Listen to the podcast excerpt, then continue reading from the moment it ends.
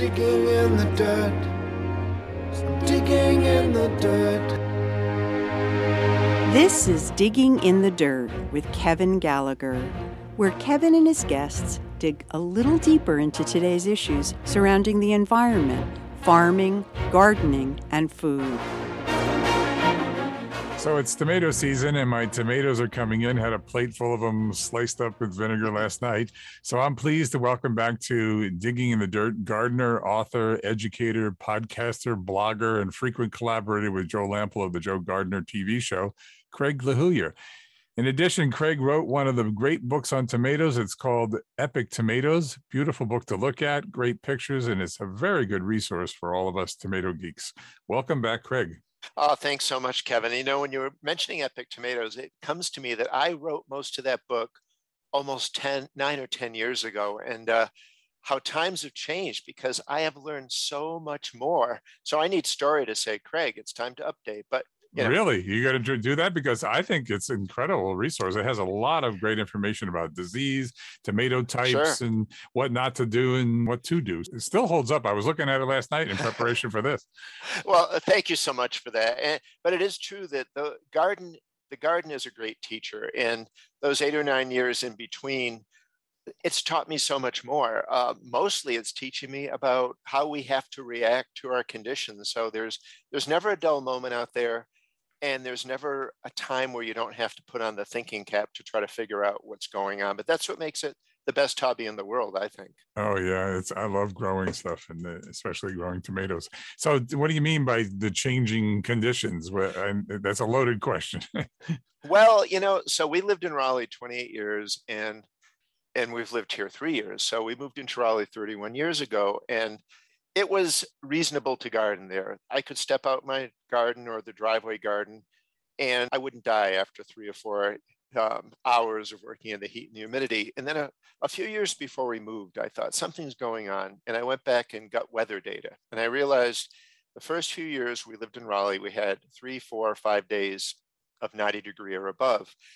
The two years um, leading up to where we moved out into Hendersonville, we had 65 or 70 days at 90 or above. So that changes completely um, how you grow tomatoes, what your expectations are for your garden, the disease patterns, the critter patterns, the stress on the plant.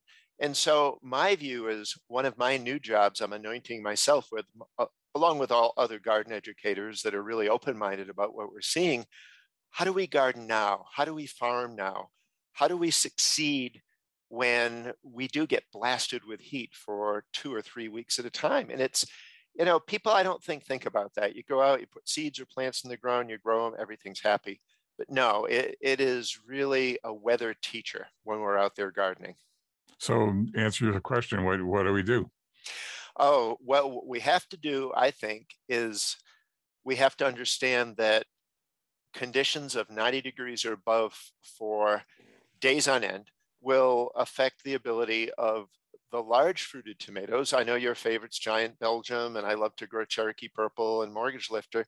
These are varieties whose fruit set, the ability of those flowers when they're open to allow the pollen to do its work, it's going to be significantly impacted by those temperatures. And I'm getting lots of emails saying my plant's loaded with flowers, but I get two tomatoes its blossom drop due to high heat. Even worse, people who are gardening where it's well over 100 for stretches, the pollen is actually being killed off and those flowers will never set fruit. So we, do we focus on smaller fruited tomatoes if the big ones don't start working out for us? I think we're going to see more erection of greenhouses in the really super hot areas or growing under tunnels, putting up shade cloth, doing anything you can to create uh, lower temperature microclimates around your tomato plants so that all that work that you do early in the yard, early in the year, doesn't end up disappointing you where you know you, you have plates of tomatoes that you've treated and i'm going to make a tomato dish tonight. That's fun. We want that to continue for all tomato lovers right up until frost kills the plant. So that's what i'm trying to do is figure out what those success factors are Oh yeah, I'm, i was thinking about it because I was out there today. It's 96 here in the Northeast. Uh, this is a few days. Yeah, it's 96 degrees here in Long Island. This show will probably air next Monday, but it'll probably still be hot then. They say it's going to go straight through the weekend. And I was thinking maybe I need shade cloth at some point if it keeps going like this. Uh, and so you brought it up, and you know that's something I'm going to look into because I have it netted. My whole garden is netted because right. I don't like to share with the pests, the four-legged pests. oh yeah. Well, the other thing that people can do if you've got hot spells is get an electric toothbrush or just go flick the blossoms on your plant a couple of times a day. You want to do it gently so that you don't knock the flowers off. But just that act of vibrating the blossoms will help the pollen to vibrate from the anthers onto the pistil to help the flower pollinate. And I, I have a lot of friends who have bought either what's called a veggie bee, which is just a little vibrating tool that plant breeders use to remove pollen from flowers, but electric toothbrush will work. Uh, and you can get some really interesting looks from your neighbors if you're out in your driveway. Um, buzzing, your plant's teeth. buzzing your tomato plants in the morning. So, you know, it's always good to get that little conversation starter. That's and pretty funny. They're, they're in there, you know, showering and they turn the shower off and they hear zzz, they see me but you know, so I'm playing the bee. What can I say? Sure. So I mean, I know you're a big container gardener. I mine are in the ground, right. and I have some in bags. You know, but I tend to kill them off sometimes because I'm not really good about watering. What's the advice about, you know, because I have everything yeah. on drip irrigation. So the hose goes, passes over the top, but it still dries out. Oh, so yeah. I'm, I don't do as well in the bags as you do. No. And well, so I've become I've fallen totally in love with straw bale gardening with so I kind of major in straw bales and minor in containers. The reason being the house we moved into in Hendersonville, and we're now in the western North Carolina mountains at 2,500 feet, where the septic system runs where our backyard is. So even though we have a nice flat backyard, I can't dig a garden into it. So it's either build raised beds and filling up raised beds with good quality potting mix can really run into a lot of money, or just go get yourself some straw bales or fill up some containers. So I've been really working on perfecting the art of excelling with those two modes. And you're absolutely right. You planting in dirt will have plants that if it gets dry, those roots can go seek water deeper and deeper in. Those of us who now are relegated to growing in containers or straw bales the plant is only going to find the water that the roots can reach within the confines of those boundaries. So right. we have to pay much greater attention. I am an I am a once a day water, and on hot days I am a twice a day water, and that means I am a weekly feeder because right. all of that watering will wash the nutrients away from the roots after the roots get it. So oh, so you feed every week. I feed every two. Uh, in the ground, you can, at, that is absolutely what I would recommend. In containers or straw bales, I would feed every week for sure. Mm-hmm. Um, and I'm getting great results from doing that, but the heat builds pressure on the plant and stress. So people see more blossom end rot on their fruit when they're growing in containers and straw bales. Yeah. And disease pressures become much greater because things like septoria leaf spot, early blight, fusarium wilt, those are fungi that are all around us. They're any tomato family plant, weeds, everything, they have it. So, you know, it, we're going through a period where we're going to be about eight or nine days in a row with thunderstorms at three in the afternoon. That means my leaves are wet. Uh. When it goes overnight, that means all of those disease spores are going to float out. So the disease progression of my plants this year is the greatest I've seen in a long, long time. Um, so a lot of my plants are defoliated halfway up because you, you getting, keep cutting them off. Well, you have to because on the backside of all of those blemished leaves are the actual spores, and they'll just uh, bloom and float up and infect all of the other leaves above them on the plant. But it's a lot of work. I had 109 plants last year, which was a lot of work.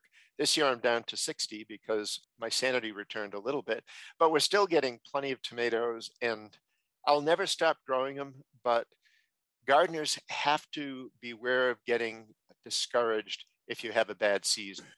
Well, um, folks, I have to tell you, if you want to see what he's talking about, he you can see pictures on his uh, site. Go to craiglehoullier.com and see all these containers from years after years after year. When I went, uh. I have to say that we, when a while back, after our first interview here on yeah. Digging in the Dirt, I came down to see him because I was going to a wedding in Chapel Hill, and I said, "Let's go visit Craig LeHoullier." And you were a great host, and we hit it off. And I'm so happy to have you back and consider you yeah. a, a, good friend uh, here on on on the internet. So uh, you know, we went, went to see his stuff, and he's got containers everywhere, and he's breeding stuff. And we're going to get to that in a minute. Mm. But you know, being down there in that beautiful area, and it's so hot, it's got to be very difficult to to grow tomatoes. Yeah. So the nice thing about uh, where we are now, where the 95 or 100 in Raleigh translate to maybe 82 to 88 where I am now. And so we've got the next three or four days are going to be quite hot. And in Hendersonville terms, that means 90 to 91 degrees. So it's doable. And it's less humid here. So when you, in Raleigh, when you went into the shade, you were just in less bright blast furnaces. Whereas here, when you go into the shade, the temperature, the apparent temperature on your skin does drop 10 or 20 degrees. It's, it's just remarkable how cool it gets and if you can find a shady corner of your yard. So, but what I'm finding, even though I've kept up with my plants, I'm taking the bad foliage off, I'm keeping them well watered, the, all of that rain, all of the uh, extra humidity that's just rolled in is making my garden much more of a challenge this year. And of my 60 plants, I've already lost six to Fusarium wilt. It's a mystery because they're growing in straw bales, which start out sterile. So now I'm thinking it could have been in the seed coat of the seed that I planted. So I guess the moral of this little discussion we're having is if you're a tomato enthusiast, there is no end to the mysteries in the garden, the information you want to dig dig for because gardening is a great hobby for curious people, meaning you always want to find out the answer to things. That's and there me. are right, and there are more questions in a garden than you can possibly come up with. You know, hornworms sometimes will devour your plants. And a few years ago, I discovered that I read that someone found that you putting a UV light at night on your plant, you can spot the hornworms. That's what I heard too. I haven't They- done it, but oh, it's great fun. And again, your neighbors think you're insane because you're out there. They they see this ghostly purple light moving through the plants. Bingo! All of a sudden, this bright green monster lights up, and that's it. It's curtains yeah, for him. yeah, I get them now and then. Not too often here, but uh, now and then. You know, you mentioned my website, and that's been a joy to increase my blogging on because Carolyn Male, was from New York and was my great tomato friend for many, many years, she and I had done this newsletter off the vine, and then it just sat there. Very few people subscribed to it. And a friend asked, Are you going to republish it? And I thought, No, I'm going to do something better. I'm going to publish it article by article on my blog until it's all done. And it will take a full year doing an article a week. But if anyone wants to go to the Wayback Machine and find out how Carolyn and I were gardening in the early 90s, um, the tag is off the vine and it's on my website, Craig. Yeah, I saw it. It was very interesting. And, and I'm halfway done. And it's so fun to read back on number one, what a verbose and relatively poor writer I was, but what, what a nut I was in all of these trying to squeeze all of these wild tomato varieties into my garden. So Uh, I have to tell you that my when my brother-in-law came up here and he I got a present for you. He, comes from Philadelphia and he says it, it's epic tomatoes. he says I he- he heard you on the Joe Gardener show. Said Oh, I love the book and you know you should have him as a guest. And I said sorry to disappoint you, but you should listen to my show a little more often because he's already been a guest and I already have the book. So now I have two of your books. well, here's you scratch out the name. It's a great regift, you know. I can great. send you a plate. You can cover it up, put put your own name on it, and send it. He said. I don't mind having two of them. He gave me a hardcover. I had a soft cover. Oh, you know, every people will ask for hardcovers, and they they are dear. They cost a lot more. And Storey sure. sends me the boxes of the soft covers to send out when people request it. But I think I've had about five of the hardcovers in my hand in the last five years, and I do have one to keep because uh, you know the the soft cover bindings do break, and I, I tend to bring it out. You bring it into the garden, they get dog eared and all that. But well, that's, uh, folks, I got to tell you, this book is beautiful. It's beautiful artwork, beautiful uh, sketches, like you know, drawings, and there's also just amazing pictures of tomatoes. And you, you'll learn a ton of stuff about tomatoes. I certainly did. And I, I want to mention the fact that you have another book that you mentioned, straw bale uh, Hmm. gardening, and you have a book about it. yeah, growing vegetables and straw bales. Um, after Epic Tomatoes came out, my editor asked if I would like to write a book on straw bales, and I said, "Well, I would love to. However, I need to convince myself it's a subject worthy of writing about." So I tested it out uh, extensively for two years, fell in love with it, and it's it's a little paperback. It's more of a guide, handwritten pictures, but it's it. What I wanted to do is go above and beyond where the existing books were, which made it sound like straw bale gardening is the best thing since sliced bread. It never goes wrong. I wanted to write an honest book about it, talking about some of the limitations, some of the things you have to watch out for.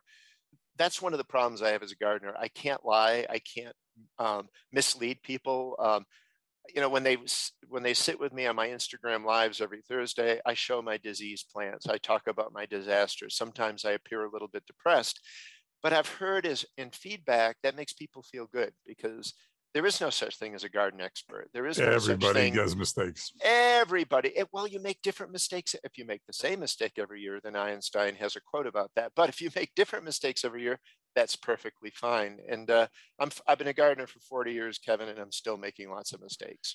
So, you know, what I, I want to ask you about, since we're right. talking about all this different stuff, is uh, the garden misinformation that you, you just mentioned. you know, that I know it's a pet peeve of yours in this TikTok and Instagram age. So, you know, there are many popular blogs and, you know, TikToks, you know, 40 seconds of, you know, what to do about this or that. And, and some of it's not really that good, is it? No, and this is where my age shows. So being 66, I've never bought into self promotion particularly. I have no ads on my website. I'll really never sell a product. And so I want to tell the truth about things, but I have to also realize that I need to leave room for people who are making a career out of this stuff. So there that's my little forgiveness thing. But there is a lot of absolutely bad information. And, and one of the ones that I saw a few weeks ago, somebody showed this beautiful, healthy pepper plant this is a reel, I guess. It's one of those little movies. And these scissors came out and cut off the top four inches of the pepper plant. And they're like, bingo, great garden advice. This will make a bushier plant. And I went back in Instagram and I said, worst advice ever. You have just delayed the harvest of your plant by two weeks and it's going to bush out anyway. Nature designed the pepper plant perfectly to do just what it's doing. But people are looking for a way to get attention. And so they're coming up with things that they think are the, are the greatest little tip in the world, but they're actually not so good. When I saw defoliate all of your plants so that the sunlight can get to your fruit, well, you'll get sun scald all over your tomatoes. Withhold water from your plants so that you intensify a flavor. Not if you're growing in containers and straw bales, because every tomato will have blossom end rot and then they'll taste like crap. So they like water they need well a tomato is 92% water and i know. you know lettuce is 95% water or 96 so people have to be really careful looking at things on facebook. Well i don't anymore because i left twitter and facebook i think two years ago. Instagram is really the only place i hang out because i can show pictures and i can go live and share things but people have to be careful of the advice. And i would say check if you if you hear something that's too good to be true it probably is and I would check sources and always look for something that's tied into an extension service or an ag department and a university to really test it out. Um, you know, people say if I spray my tomatoes with X, Y, and Z, they'll never get disease. And I'll think, well, if that were true, then wouldn't you think all the farmers in the world would do it? Would do because it, they're right. they're losing a fortune in their mm-hmm. crops on tomato diseases every year. So just just beware, have fun, enjoy the reels, enjoy the pictures you'll never really see a reel or a video or something with music with me because I don't do cutesy. and, if you, and, and if you really want some good advice, really take care of the soil. I mean, what you put oh, into oh, yeah. the soil is really the important part of it. So you really have to keep making that better and better, especially if you're in the same place like me, the same 10, 5, 10 spot every year. And so, you know, Kevin, you, you make a really good point because the soil is part of the earth and we as a species are really taking very, very poor care of this uh, big spaceship that we're riding every day. And the soil is part of that. Um, I'm a little bit in a different situation because I'm in straw bales and um, grow bags, so I'm not building up soil. However, those spent straw bales are exactly what I use to put into my containers the following year and to, and to mulch cool. my garden with. Yeah. So I don't, I actually spray nothing on my plants. I hand pick the bugs. I pick off the foliage if it's diseased, but um, yeah, the, the reason is these antifungal sprays and these magic sprays, you have to cover every surface of every leaf. And if there's already disease spores on the leaf, the spray won't help anyway. And every time it rains, you have to respray. So I am, what do I call myself? I'm not much of an interventionalist garden. I like to let nature do what it was intended. 95% of the time, she does a great job. I'm, I'm there to help, to pull off foliage when things go out of whack. Um, I, you know, I don't remove aphids. I let the, the ladybirds come in, the ladybugs, and and eat them. And just, uh, and it was Jessica Walliser, who's a really good gardener and garden writer that I saw speak once. Uh, she she was a real strong opponent that if you start spraying your plants with things, you may kill the bug, but you're also killing the predator that is coming in behind to eat that bug. So you're you're actually doing more harm than good. So I'd rather I'd rather wait and see how this wonderful system that we've been born with uh, all around us, how things grow, how it takes care of itself, and only if things get really crazy will I will I intervene and do something. Well, we differ a little on the aphids. I, I use a little marigold spray, very mild, and it's uh and it and I use it early when the plant is young. And once right. I do it once, it never they never come back. So once the plant is established, the aphids are history. So far, uh, you know, I find the same on flea beetles. We we are big eggplant lovers. And flea beetles will decimate eggplants early in the year. And this is where I break one of my cardinal rules. I will get Sevin and dilute it way down till it's about a tenth strength and hit the eggplant seedlings when they're only yeah. about three inches tall once. That seems to eliminate yeah, that's all you have to do. problem. And then they thrive and they get big. And you know, a flea beetle is not going to do much damage to a two foot tall eggplant seedling. They, they, so it's all so there is some flexibility and you know gardeners have to develop that flexible nature to succeed so you can make a list you can make a plan and then within a week of the season you may have to just toss the plant out the window. I'd yeah. rather read read the plants read the weather read the conditions and just do what needs to be done at the time. And that makes every day a little bit of an adventure in the garden. It makes you leap out of bed because you know that um, something unexpected may be happening and you have the fun of figuring it out. It's kind of like Wordle. Gardens like Wordle, only you get to play it every day. Yeah. and there's a lot more. You're you know, a Wordle a fan too. uh, what can I say? Hey, so, you know, I, I totally agree with you on this. Uh, you know, I mean, gardening is sort of intuitive, right? You go out, you see how healthy the plants are. You, right. you learn things from being with your plants. I like going out in the morning and, yeah. you know, you know, tying things up or maybe yeah. harvesting some tomatoes, but you, and you, maybe you find the greenhorn worm or whatever yeah. but that's that's how it works. And then you go you know what i was doing there wasn't working so well. Maybe i should just you know back off a little bit or maybe less water or maybe more water. You know yeah, it's yeah. an intuitive thing and it's a nice place to be in these tough times. It is. And um so already i'm halfway through my gardening season. I've probably got another month of tomatoes to pick maybe a month and a half. And already i'm making lists. Um, what am i going to do differently next year? What did i kind of screw up this year? What what did I not anticipate um, enough? Because every garden is different for me. It's never the same set of tomatoes, the name, the same number of tomatoes planted in the same way. Um, you know, a lot of people ask me about Epsom salts, and when when people ask me questions like that, should I spray my plants with powdered milk or use? I I ask them to do an experiment for me. Um, you know, take a Cherokee purple and another Cherokee purple planted really close together, and treat one with what you want to treat it with and don't treat the other one just normal and then just carefully observe throughout the season. Yeah, this is citi- this, it's citizen science. It's doing a controlled study. And so in a way, if if anything that I've accomplished over my years of answering emails and doing Instagrams is to encourage people to be thinking gardeners, to um, be present, then it's mission accomplished. I feel like uh, they will then take those same lessons on and pass them on to their kids or their family or their relatives. Sure. So we're we're building this nice network of gardening at the moment, being present in the garden and, and lear- letting the plants teach us. And it's such a great peaceful place to be. It's like a place where I can be meditative, you know, and and I like it and, and I like what I get out of it. So you know, gardening has has increased my skill in identifying bird songs because the soundtrack of gardening, um, if it's not the string trimmers or the neighbor's lawnmower, if everything gets nice and quiet, then it is birds. And oh, gosh, then what I'll do is I'll take my uh, phone and record a little video where I'm capturing the sound. Then I'll go in and use BirdNet. I'll play it for my wife's phone. She has the app, and then I'll go, oh, well, I just saw my, I just heard my first yellow-throated warbler or house wren, or, and you can do a lot of good thinking out there. You can think of the craziness that's around us and think, think of how fortunate you are to be growing great food that's going to make you healthy in a way that's going to make you healthy. And I, you know, I have this saying that I've used the last few years that I think gardeners are going to have to save the world. yeah, I think they're the ones a little bit ahead of the curve. You know, that that brings us to what I wanted to talk about. Yeah. Because we have a similar worldview. We're concerned about the vitriol of our politics and Right. the degradation of our planet.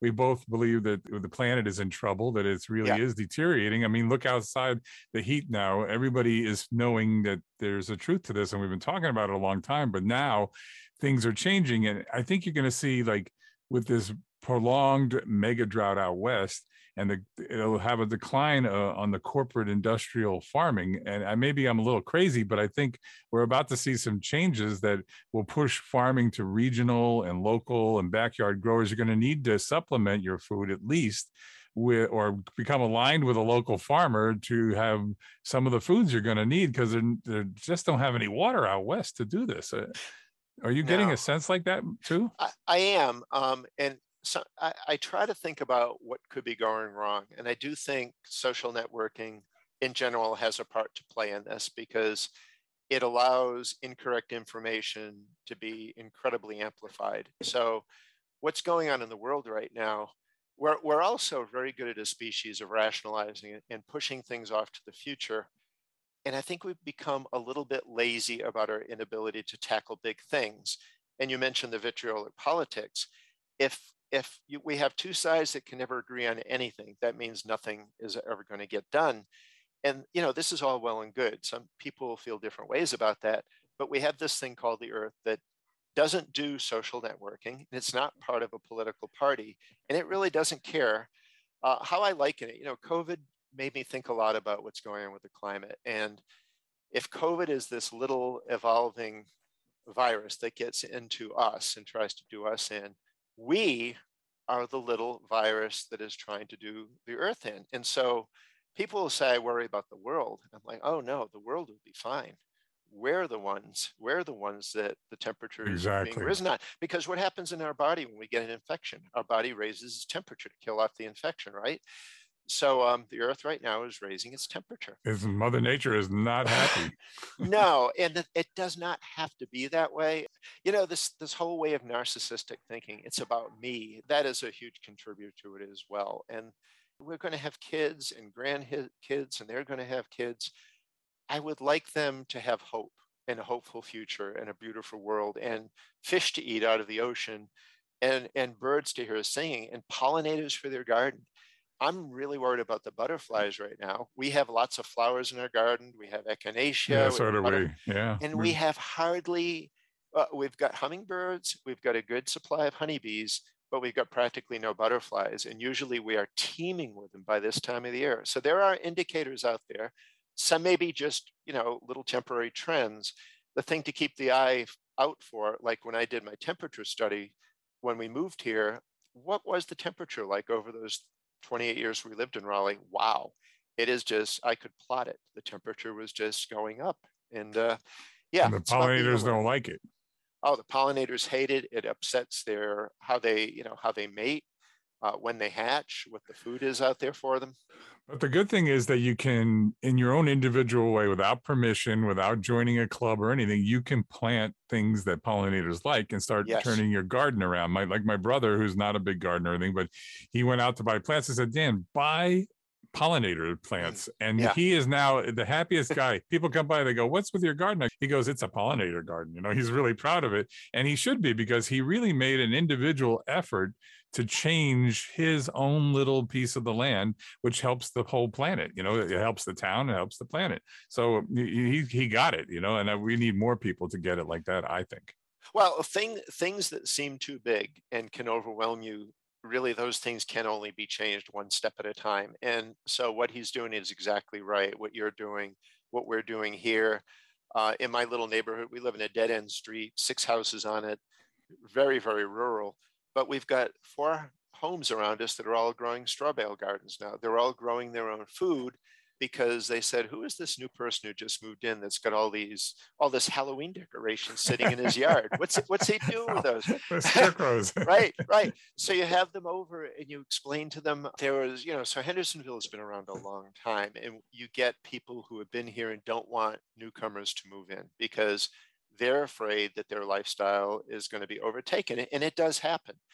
Um, so the, the gentleman who lived in back of us, who sadly has since passed on, would come to the back fence. And a week after he moved in, he interviewed me for an hour. He had chickens. Uh, I got chickens. You're going to complain about the way the chickens smell? Are you going to? Eh, what he wanted, he wanted to maintain his lifestyle that he loved. And I had to convince him. Sue and I were gardeners. My wife's a quilter. I grow things. We're going to enjoy the yard. We'll be out all the time.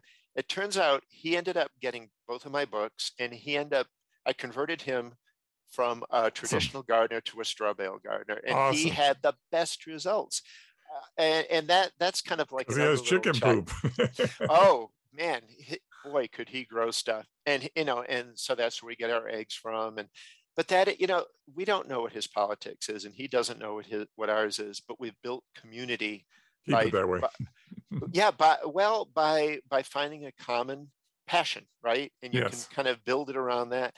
I actually think that's the only way things are going to get solved. You're a human slow. being. You're a neighbor. You know, you have that's similar exactly right. similar fears and similar wants. Yeah and you and you both enjoy that. I have neighbors that I consider conservative in my neighborhood, and we on a we're on a different plane with as, as far as I'm giving them, you know, seedlings, yep. and I'm you know, yeah. say here, grow this and try this, and they love it, and and I think it's the way you're right to to interact with your neighbors because you need your neighbors, especially if the uh, proverbial is going to hit the fan. the proverbial may indeed hit the fan, and we do need our neighbors. And uh, you know, we were lucky. One of our one of my seedling customer friends from Raleigh moved to Hendersonville, and she's she's on the next street. So, you know, the darndest thing happens. Uh, things happen sometime. Um, I don't know if there's any coincidences, but I tend to believe in fate. I think we take on the hobbies we're supposed to. We meet the people we're supposed to, like you and I. This this friendship grew because it was supposed to happen, and uh, I have an easier time understanding of the world if I just I'm, I'm always thinking that I'm supposed to, I'm doing the things that I'm supposed to be doing at the moment. So just go go with it. Before I let you go, though, I want to hear about you've become an amateur tomato breeder. Yeah. So I want to hear a little bit about that because that really interests me. So you're co-leader of a dwarf tomato breeding project. Tell me, yeah. tell me about that. Yeah, well, so I've been doing breeding in a couple of different ways, but as for the dwarf project, um, the whole reason that that came about was to provide space challenge gardeners with more interesting options. There really weren't a whole lot at the time. Determinate varieties don't taste all that great. When you think of Roma, eh, make sauce out of it. So my friend Patrina and I, she's from Australia, we met over Garden Web and we just threw a project together where she would cross the very few, some of the very few known dwarf varieties that were pretty uninteresting to grow with some of the, the best heirlooms. And we just asked who wants to play along with us. And over the intervening years, that was 2006 we started, it's 2022. We've now involved over a thousand people from all over the world. Nobody gets paid a cent, but we discover things and we stabilize them out to the seventh or eighth generation. And then we find a seed company that is interested in selling a variety, a new variety. And Victory Seeds out in Oregon, Mike, who owns a company was captivated by this, and he offers all 145 of our dwarfs. And I think of them as indeterminate type varieties, you know, your giant Belgium or my Cherokee purple, but they only grow at half the vertical rate. So if you end up with an eight foot giant Belgium, a corresponding dwarf version of that would only be four feet tall. So they're perfect for the useless tomato cage. They're perfect for five gallon containers and it's it's just been gratifying. We're still working on it. It's it's slowed down quite a bit because um, even though I still have the passion, people burn out over time with things, and it's just been a great success, Kevin. And what and what is the output on a dwarf? Is it about the same or less? It can be about the same if it's happy because you don't uh, prune any of the suckers off, and it fruits gradually throughout the season, just like indeterminates do. I've had up to 25 or 30 pounds off of a plant. Nice. Um, the more root space you give it, the better it yields. And the other really funny little amateur breeding thing that I did just out of curiosity let's say you have two favorite heirlooms. If you make a hybrid out of those two heirlooms, will the hybrid be better than the two parents. So I took some of my favorites. I crossed Cherokee Purple with Lillian's Yellow Heirloom, two of my favorite tomatoes. And last year I grew the hybrid, and it was one of the best tomatoes I've ever eaten in my entire life. Really? And I saved seeds from that, and now people are playing around to see how the genes recombine in the second generation. You could have, you know, that was a purple crossed with a yellow that gave a pink. And the next generation, we could see purple and brown, red and pink, yellow and orange, and white. They should all be big. They should all taste pretty good. But it's just a way to involve people in doing something that they can put their own personal stamp on, and it, it can send them down the road of creating their own tomato variety. So this is the this is my dabbling in the garden. This I'm going to have to do this, I think. But so, so then Yeah. tell me briefly. yeah I mean, briefly. yeah um, uh, how do you how do you cross tomatoes? right easy. You use your electric toothbrush and go up to uh, the parent variety that you want to donate the pollen, and you just vibrate the flower in the morning uh, when it's not too humid, and you get your spoon fills with pollen. You go up to a plant you want to have be the pollen receptor, and you use tweezers. Go for a flower that's not quite fully open, and you carefully just yank off the yellow parts. Those are the anthers, and then you see just the pistil in the middle sticking out. So the bees aren't going to be interested in crossing anything else onto that. Then you just dip the pistil into the spoon, do that about three days in a row, mark it with a twisty tie. And if a tomato develops, there's a good chance you then have a hybrid. I like to use a potato leaf female and a regular leaf male because that way, if that tomato develops and you plant it out, if the seedlings are regular leaf, that's the dominant trait, and you know that your cross took and you're on your way. You can then start playing with it. So I can send you more information on that. We could Please always do. That's it. great. I'm going it to is try it. so much it is so much fun but you know giant belgium is huge so you could cross giant belgium to mortgage lifter would it be like a four pound tomato i mean the, the mind can't hold such thoughts so Hmm. anyway That's fun. well, I like those big slicers and, I know. and and tasty ones too. And tasty yes ones. yes We've been speaking with Craig LeHoullier. You can find him at craiglehoullier.com. He has a book called Epic Tomatoes. And growing vegetables and straw bales okay, so there you go. And it's been great, Craig. Um, before I let you go, any last thoughts for us? Uh, philosophy of life and gardening, or are you positive about the future? I mean, I mean that's a loaded question. I, i'm positive about your future and i'm positive about my future and the futures of my two daughters because we talk a lot about what to do and how to live and stuff. So that's a start and we'll take it from there. The only other thing i'd say is we need hope and the last thing is uh, on instagram i am at at nc tomato man and i do sit in my driveway live every thursday and for 45 minutes i take people on a tour of my garden and then answer any questions that people have. And I've done them for three years now, and they're all visible on my Instagram profile under the video clip. So you get to see these one week snapshots of setting up the straw bales and planting the plants. And then all of a sudden, tomorrow's I'm going to be cutting tomatoes and tasting them. So we usually get about 40 people while I'm doing it, and then maybe up to a thousand watch it after the fact. So it's a Oh, way for me to kind of teach and share and bring people into my life. Very I've got nice. dog, dogs running around the yard. I'm sweaty. I'm you know, I'm messy gardening Craig. So that's Well, what people are going to get. Can't smell anything on Instagram yet. No, not yet. Thank goodness. well, tell them where that is again. At NC Tomato Man, you just uh, you can just follow me there, and then when I go live, you would get a notification, and then you can just click in and take a look. Excellent. Well, Craig LeHoullier, thank you so much for joining me here on Digging in the Dirt. It's my pleasure. I really love talking with you. Uh, Kevin, my friend, this made my day. Uh, let's do it again sometime, and let's stay in touch. Yeah, absolutely. Thanks, care. everybody. Bye bye. Digging in the dirt. I'm digging in the dirt. You've been listening to Digging in the Dirt with Kevin Gallagher. To hear past programs anytime you want, visit the podcast section of WPKN.org.